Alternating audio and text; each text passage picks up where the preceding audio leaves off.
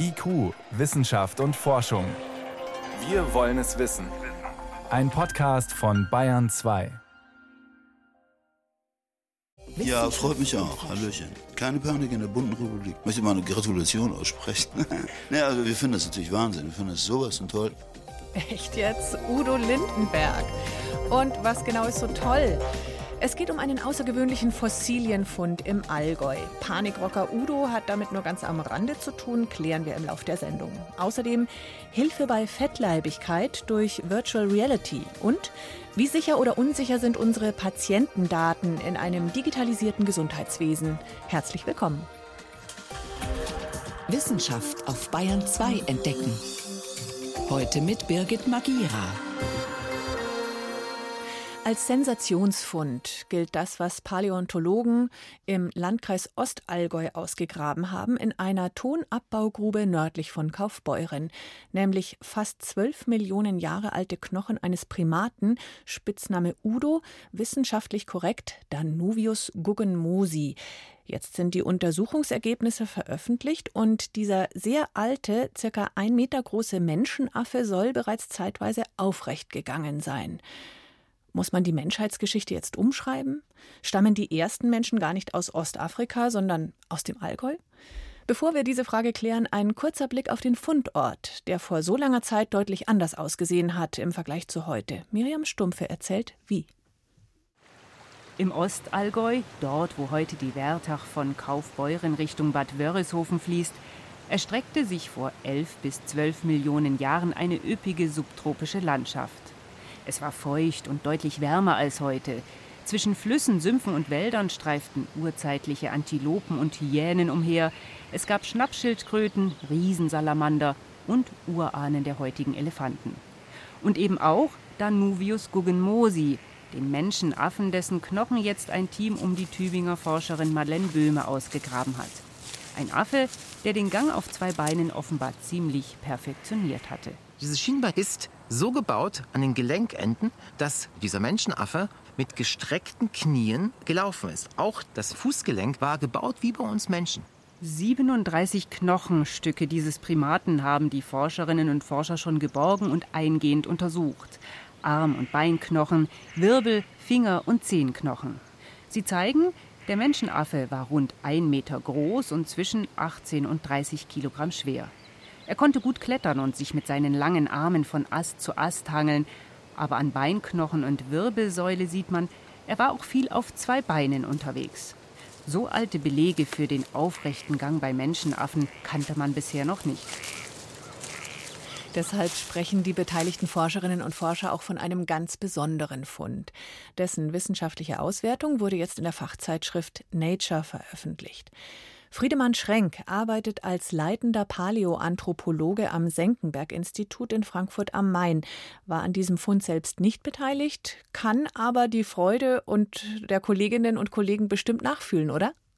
Ja, die Freude verstehe ich sehr gut. Wenn man was findet, ist man immer sehr happy. Und das ist auch ein, ein toller Fund. Also äh, nicht nur ein paar Bruchstücke, sondern sehr viel mehr, also Skelettteile. Also das sind ganz seltene Funde und das ist immer Grund zum Feiern, ja, für alle Paläanthropologen auch wenn andere was finden. Verdient es auch die Bezeichnung Sensationsfund? Na gut, es ist insofern eine Sensation, weil so ein Fund sehr selten ist. Ja, also Skelette haben wir ja ganz wenig. Die Frage ist nur, ob die Interpretation jetzt als neue Wege der Menschheit irgendwo in Süddeutschland. Also wenn das die Sensation sein sollte, würde ich sagen, das ist sie eher nicht. Okay, bleiben wir erstmal bei der Sensation, dass man da wirklich 37 Knochenstücke gefunden hat, mhm. darunter Bein- und Zehenknochen. Das heißt, dieser Primat, dieser Menschenaffe habe sich zumindest schon zeitweise aufgerichtet. Wie kann ich mhm. sowas aus diesen Knochen rauslesen? Also ich kann zum Beispiel an der Form der Enden der Knochen oder an der Länge der Knochen oder an Biegungen ne, oder an äh, Gelenkflächen kann ich durchaus ablesen, welche Bewegungen möglich waren. Also zum Beispiel, ob ich mich aufrichten konnte, das sehe ich an den Lendenwirbeln. Ne, das ist der Bereich, wo keine Rippen dran sitzen bei uns hinten. Wenn die also besonders kräftig sind und dann ist die Fähigkeit zum aufrechten Gehen eigentlich schon da. Ob die dann wirklich dauernd aufrecht gegangen sind, das ist eine ganz andere Frage. Bei dem Fund ist noch so, da sind die Finger und die Hände und auch die Füße übrigens so gebaut, dass man daraus schließen kann, dass sie sehr gut klettern konnten. Ja, und diese Kombination von Klettern und Aufrichten, das ist eigentlich das Besondere an dem Fund. Sensationsfund ist es keiner im Hinblick auf die Entwicklungsgeschichte des Menschen, sagen Sie. Wo muss man diesen Fund da einordnen in unserem eigenen Stammbaum? Also dieser Fund gehört ja in eine ganze Gruppe von Menschenaffen, die in Südeuropa gelebt haben seit ungefähr 15 Millionen Jahren. Die sind da aus Afrika expandiert, weil es da eine Landverbindung gab und die haben ja gelebt von Spanien, Italien äh, bis ins heutige Georgien. Und die Fähigkeit, sich aufzurichten, ja, das ist etwas, was diese Menschenaffen an verschiedenen Stellen äh, ausprobiert haben. Nur hatte man eben nie so ein gutes Skelett wie jetzt, ja. Und übrigens übrigens auch viel später dann, also erst vor sieben Millionen Jahren ist dasselbe ja in Afrika passiert, wo dann auch der aufrechte Gang äh, entstanden ist. Aber das ist dann sozusagen der dauernde aufrechte Gang des Menschen, ja, das ist etwas ganz anderes. Welchen von diesen vielen Menschenaffen kann man denn überhaupt als unseren Vorfahren bezeichnen? Oder wo sind die situiert in unserem menschlichen Stammbaum, von dem man ja relativ wenig eigentlich weiß, oder? Ja, also die Funde, die man in Europa hat, ja, diese europäischen Menschenaffen, die ja nur gelebt haben zwischen ungefähr 15 Millionen Jahren und 8 Millionen Jahren, weil dann das Klima abgekühlt ist und dann waren die Lebensräume weg für diese Menschenaffen, da sind sie alle ausgestorben. Also diese europäischen Menschenaffen, das ist sozusagen ein Seitenzweig, der eigentlich gar nichts zu tun hat mit den afrikanischen Menschenaffen. Okay, sie stammen aus Afrika, aber die sind ja dann sieben Millionen Jahre getrennt gewesen. Also das heißt, äh, diese europäischen Menschenaffen, über die wir jetzt reden, auch mit dem Fund, ja, die sind eigentlich völlig unabhängig zu sehen von den afrikanischen und von den asiatischen. Wo wir abstammen, das sind die afrikanischen Menschenaffen vor ungefähr sieben Millionen Jahren. Und da gibt es nun auch eine große Diskussion, äh, wer da jetzt der Erste ist, wer den aufrechten Gang erfunden hat. Und da ist es wahrscheinlich eben so, dass der aufrechte Gang auch nicht nur einmal entwickelt wurde, sondern an drei, vier verschiedenen Stellen, weil nämlich der aufrechte Gang in diesem Lebensraum, der dort in Afrika entstanden ist, weil dieser Lebensraum eben dafür geeignet war, den aufrechten Gang zu etablieren. Ja, ganz anders als der tropische Regenwald, der vorher da war. Ich bin gerade ein bisschen enttäuscht, Herr Schrenk, dass Udo aus dem Allgäu in unser aller Stammbaum nicht vorkommt. Ja, gut, aber das ist ja kein Grund zur Enttäuschung. Also, das ist irgendwie ein Onkel, ein Großonkel oder so. Ist auch schön, wenn man die Verwandtschaft ähm, etwas erweitern kann. Ist erweiterte Verwandtschaft, aber es ist eben nicht so, dass die Wiege der Menschheit nun in Bayern liegt. Geben Sie uns noch ein Fazit zum Schluss, bitte, Herr Schrenk. Udo, welche Rolle spielt er in der weiteren Entwicklungsgeschichte und Forschung? Ja, dieses Fossil ist, ist deswegen so spannend, weil es eben zeigt, welche Möglichkeiten es gibt, überhaupt sich aufzurichten. Und ich glaube, so als Modell, wie Aufrichtung oder aufrechter Gang oder die Kombination von Klettern und Aufrechtgehen, was wir ja bei afrikanischen Arten auch haben. Also dieses Modell, das ist das Wichtige daran, dass man sieht, ja, wie Knochen aussehen, ja, die zu Tieren gehören, die sowas konnten. Das ist also ganz wichtig für unsere Wissenschaft, dass wir diese Fossilien haben, ja, weil sonst kann man ja nur fantasieren. Wir haben eh noch viel zu wenig, ne? Ja klar, wir haben aus 300.000 Generationen Menschheitsgeschichte zum Beispiel, haben wir ein paar tausend Fossilien, also alle 100 Generationen eins oder ein kleines Fragment. Und ich meine jetzt dieses Fossil aus dem Allgäu ist ja viel älter, steht im anderen Zusammenhang, aber auch da, jedes neue Fossil ist eine wissenschaftliche Leistung, unabhängig davon, wie es interpretiert wird. Im Allgäu bei Kaufbeuren wurden Überreste eines Millionen Jahre alten Menschenaffen gefunden, der offenbar zumindest zeitweise bereits aufrecht gegangen ist. Danke für die Einordnung, Friedemann Schrenk, leitender Paläoanthropologe am Senckenberg-Institut in Frankfurt am Main. Vielen Dank. Ja, vielen Dank, Frau Magira. Und übrigens, Udo heißt der Allgäuer Menschenaffe, weil dessen Unterkiefer zufällig an Udo Lindenbergs 70. Geburtstag gefunden wurde und im Radio dauernd dessen Songs liefen an dem Tag. Lindenbergs erfreuter Kommentar passt, ich war schon immer ein Freund des aufrechten Ganges. IQ, Wissenschaft und Forschung gibt es auch im Internet. Als Podcast unter bayern2.de. Ab nächstem Jahr gibt es beim Arzt sogenannte Gesundheits-Apps für Smartphone auf Rezept. So ähnlich wie auch zum Beispiel die Kosten für bestimmte Sportkurse von den Kassen erstattet werden hat gestern der Bundestag beschlossen. Diese Apps auf Rezept sind nur ein Punkt in dem Gesetz zur Digitalisierung des Gesundheitswesens. Es regelt unter anderem auch die Weitergabe von Daten. da gibt's vielleicht unerwünschte Nebenwirkungen. Peter Welchering kennt das Kleingedruckte im Beipackzettel. Gesundheits-Apps für Smartphone können ab Januar nächsten Jahres von Ärzten als Kassenleistung verschrieben werden. Welche Apps das sind, davon haben auch Gesundheitspolitiker oftmals nur ungefähre Vorstellungen. Dirk Heidenblut von der SPD-Fraktion. Längst haben Apps in vielfältiger Form Einzug in das Gesundheitswesen gefunden, ob im Bereich der Prävention, aber auch zur Behandlungsunterstützung, natürlich zur Vitalkontrolle, an vielen, vielen anderen Punkten. Es gibt, glaube ich, ganz viele, die alleine durch den Schrittzähler gefordert worden sind, endlich mal wieder mehr Bewegung zu machen. Zumindest bei meinen Mitarbeiterinnen und Mitarbeitern, seit sie den haben, komme ich kaum noch hinterher. Also das ist ein eindeutig gesundheitsförderndes Programm. Die Grünen lehnen das Digitalisierungsgesetz im Gesundheitswesen ab. Die Abgeordnete Maria Klein-Schmeink begründete das so. Und wir lehnen dieses Gesetz auch deshalb ab, weil wie in der letzten Wahlperiode eine klare Strategie fehlt. Gemeinsam mit den Patientinnen und Nutzerinnen, mit deren Verbänden müssen wir die gesundheitspolitischen Ziele festlegen. Und genau das ist nicht passiert. Vor allen Dingen die Weitergabe von Abrechnungsdaten aus Arztpraxen und Kliniken zu Forschungszwecken wird nicht nur von den Grünen kritisiert. Die Patienten können dem nämlich nicht widersprechen.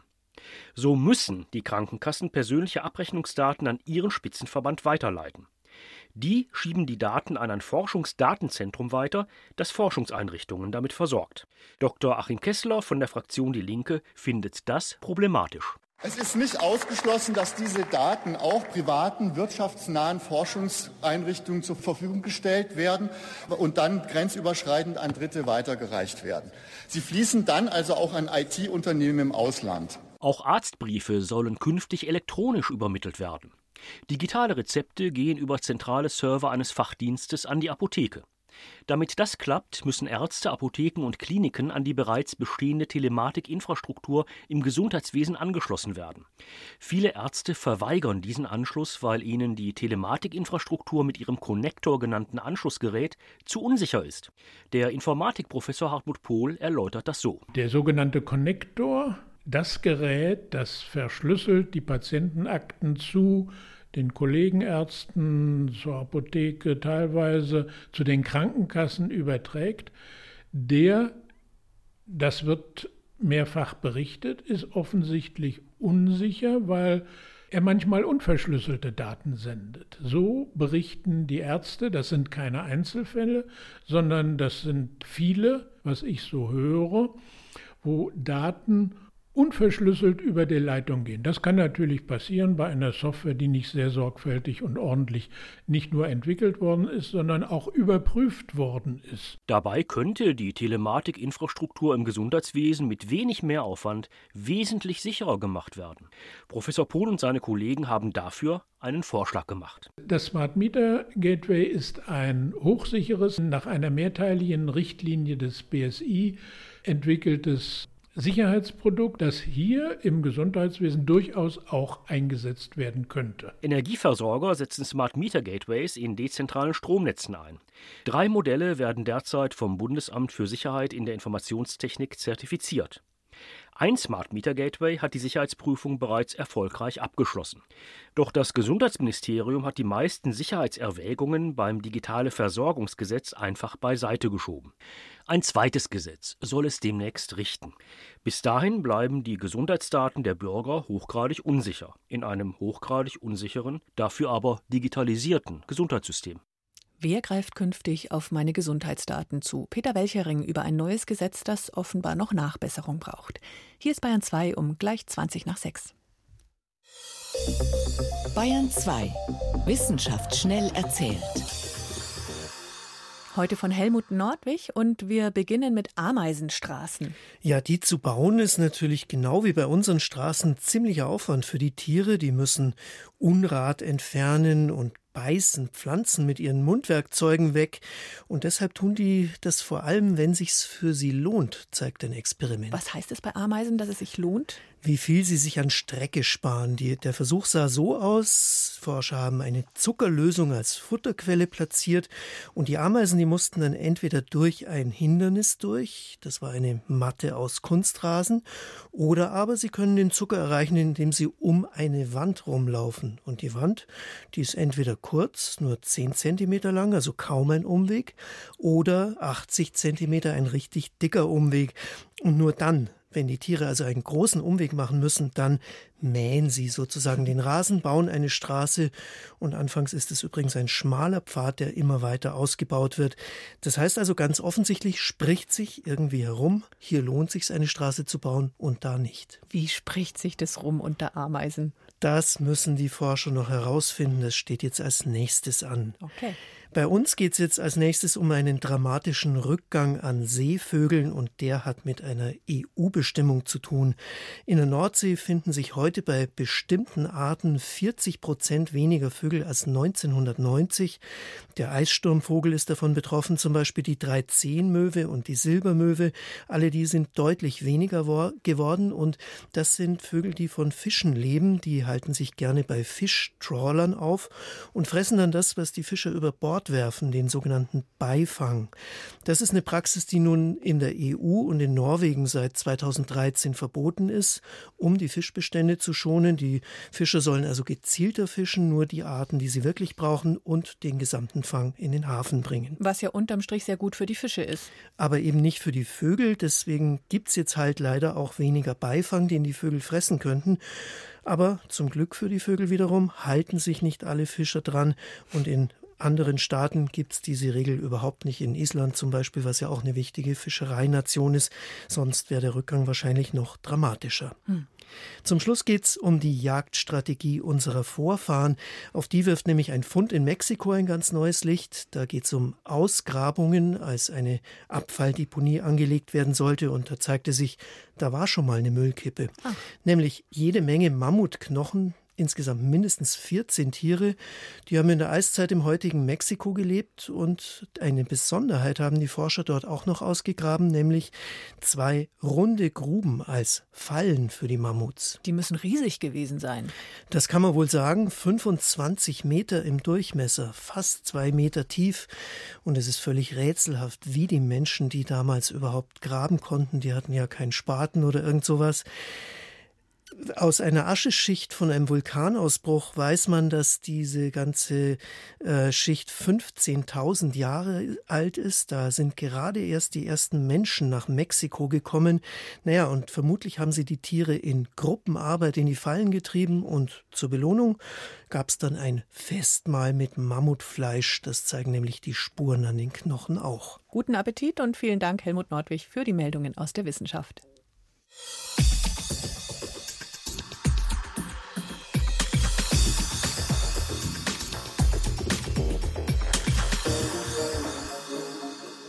Virtual Reality kennt man bisher vor allem, wenn es um Computerspiele geht, dass man mit zwei, drei Mausklicks mittendrin ist in einer abenteuerlichen Fantasiewelt. Avatare heißen die virtuellen Figuren, in die man für die Dauer des Spiels schlüpft. Großer Spaß, aber vielleicht auch großer Nutzen in einem ganz anderen Bereich.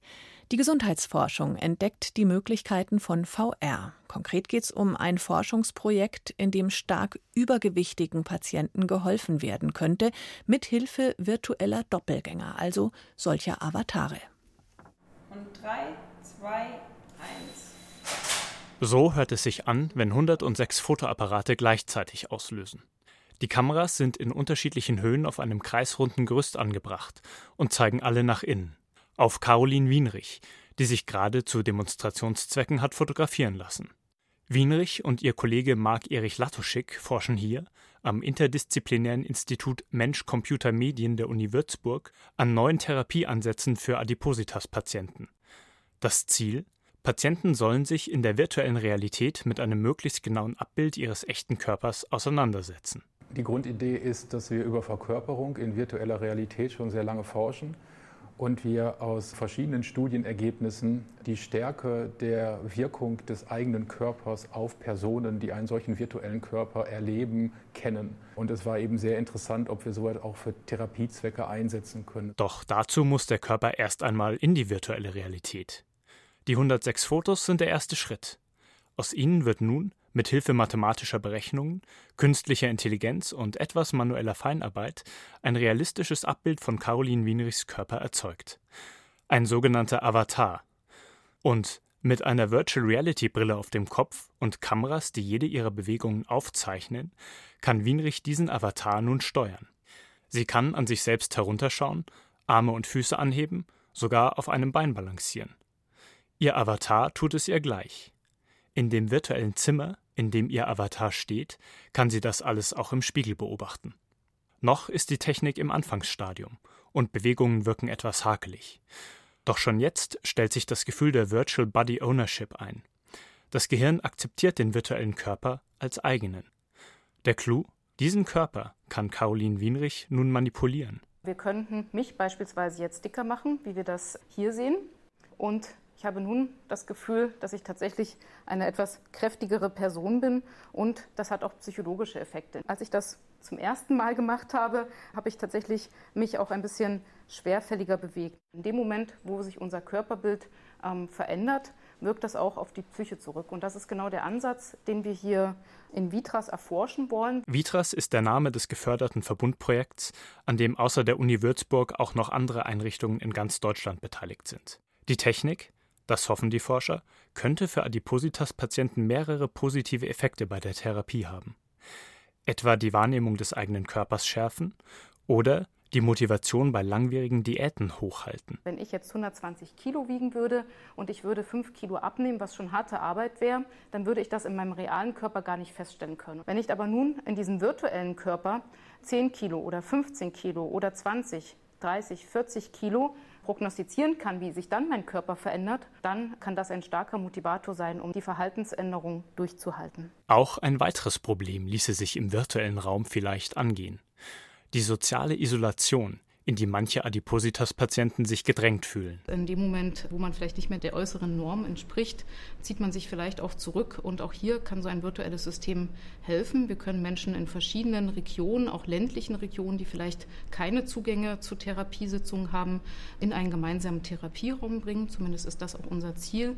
Auch andere Wissenschaftler beschäftigen sich damit, ob virtuelle Abbilder von Personen bei der Therapie von Krankheiten helfen können. Die Psychologin Simone Behrens vom Universitätsklinikum Tübingen erforscht dies etwa bei Patienten mit Essstörungen. Sie verfolgt das Vitras-Projekt mit großem Interesse und vermutet, die Technik könnte bei Adipositas eine gute Therapieergänzung sein. Gerade auch deshalb, weil psychologische Faktoren dort bisher meist zu kurz kämen. Übergewicht wird oft als medizinisches Problem behandelt, Risikofaktor für verschiedene Erkrankungen. Wie es den Menschen damit geht, steht eigentlich fast gar nicht im Fokus. Also ich finde es technisch ähm, ein sehr ehrgeiziges und auch tolles und vielversprechendes Projekt. Ich glaube, therapeutisch liegt das Hauptpotenzial der Technik tatsächlich in der Motivationsarbeit und in Arbeit an der Selbstwahrnehmung. Also Stichwort Scham ist, glaube ich, ein ganz wichtiges. Mit diesen digitalen Varianten von Menschen schaffen wir ein bisschen Distanz aber eben eine Möglichkeit, sich damit auseinanderzusetzen. Und da liegt, glaube ich, therapeutisch schon auch viel Potenzial. Noch fallen die verschiedenen Einrichtungen, die an Vitras beteiligt sind, an der Technik. In Bielefeld etwa arbeitet man daran, realistisch zu simulieren, wie sich Fett an Körpern anlagert. Solche Details könnten für die Wirkung entscheidend sein, erklärt der Würzburger Virtual Reality Experte Marc-Erich Latoschik. In unseren wissenschaftlichen Vorstudien und Arbeiten, die auch dazu geführt haben, konnten wir nachweisen, dass beispielsweise der gestiegene Realismusgrad auch mit einer Steigerung von ganz, ganz wichtigen Faktoren der Virtual Reality, der Glaubwürdigkeit des Gefühls, dort zu sein, der Präsenz korreliert. Doch sobald die Technik bereit ist, sollen echte Patienten gescannt werden und ihren Körper in virtuellen Räumen bewegen und manipulieren. Niklas Nau war das über ein Forschungsprojekt an der Uni Würzburg, das stark übergewichtigen Menschen helfen könnte. Zu sehen, auch morgen in Gut zu wissen im BR Fernsehen um 19 Uhr. Das war hier auf Bayern 2 der wissenschaftliche Teil vom Freitagabend. Ein schönes Wochenende wünscht Birgit Magira.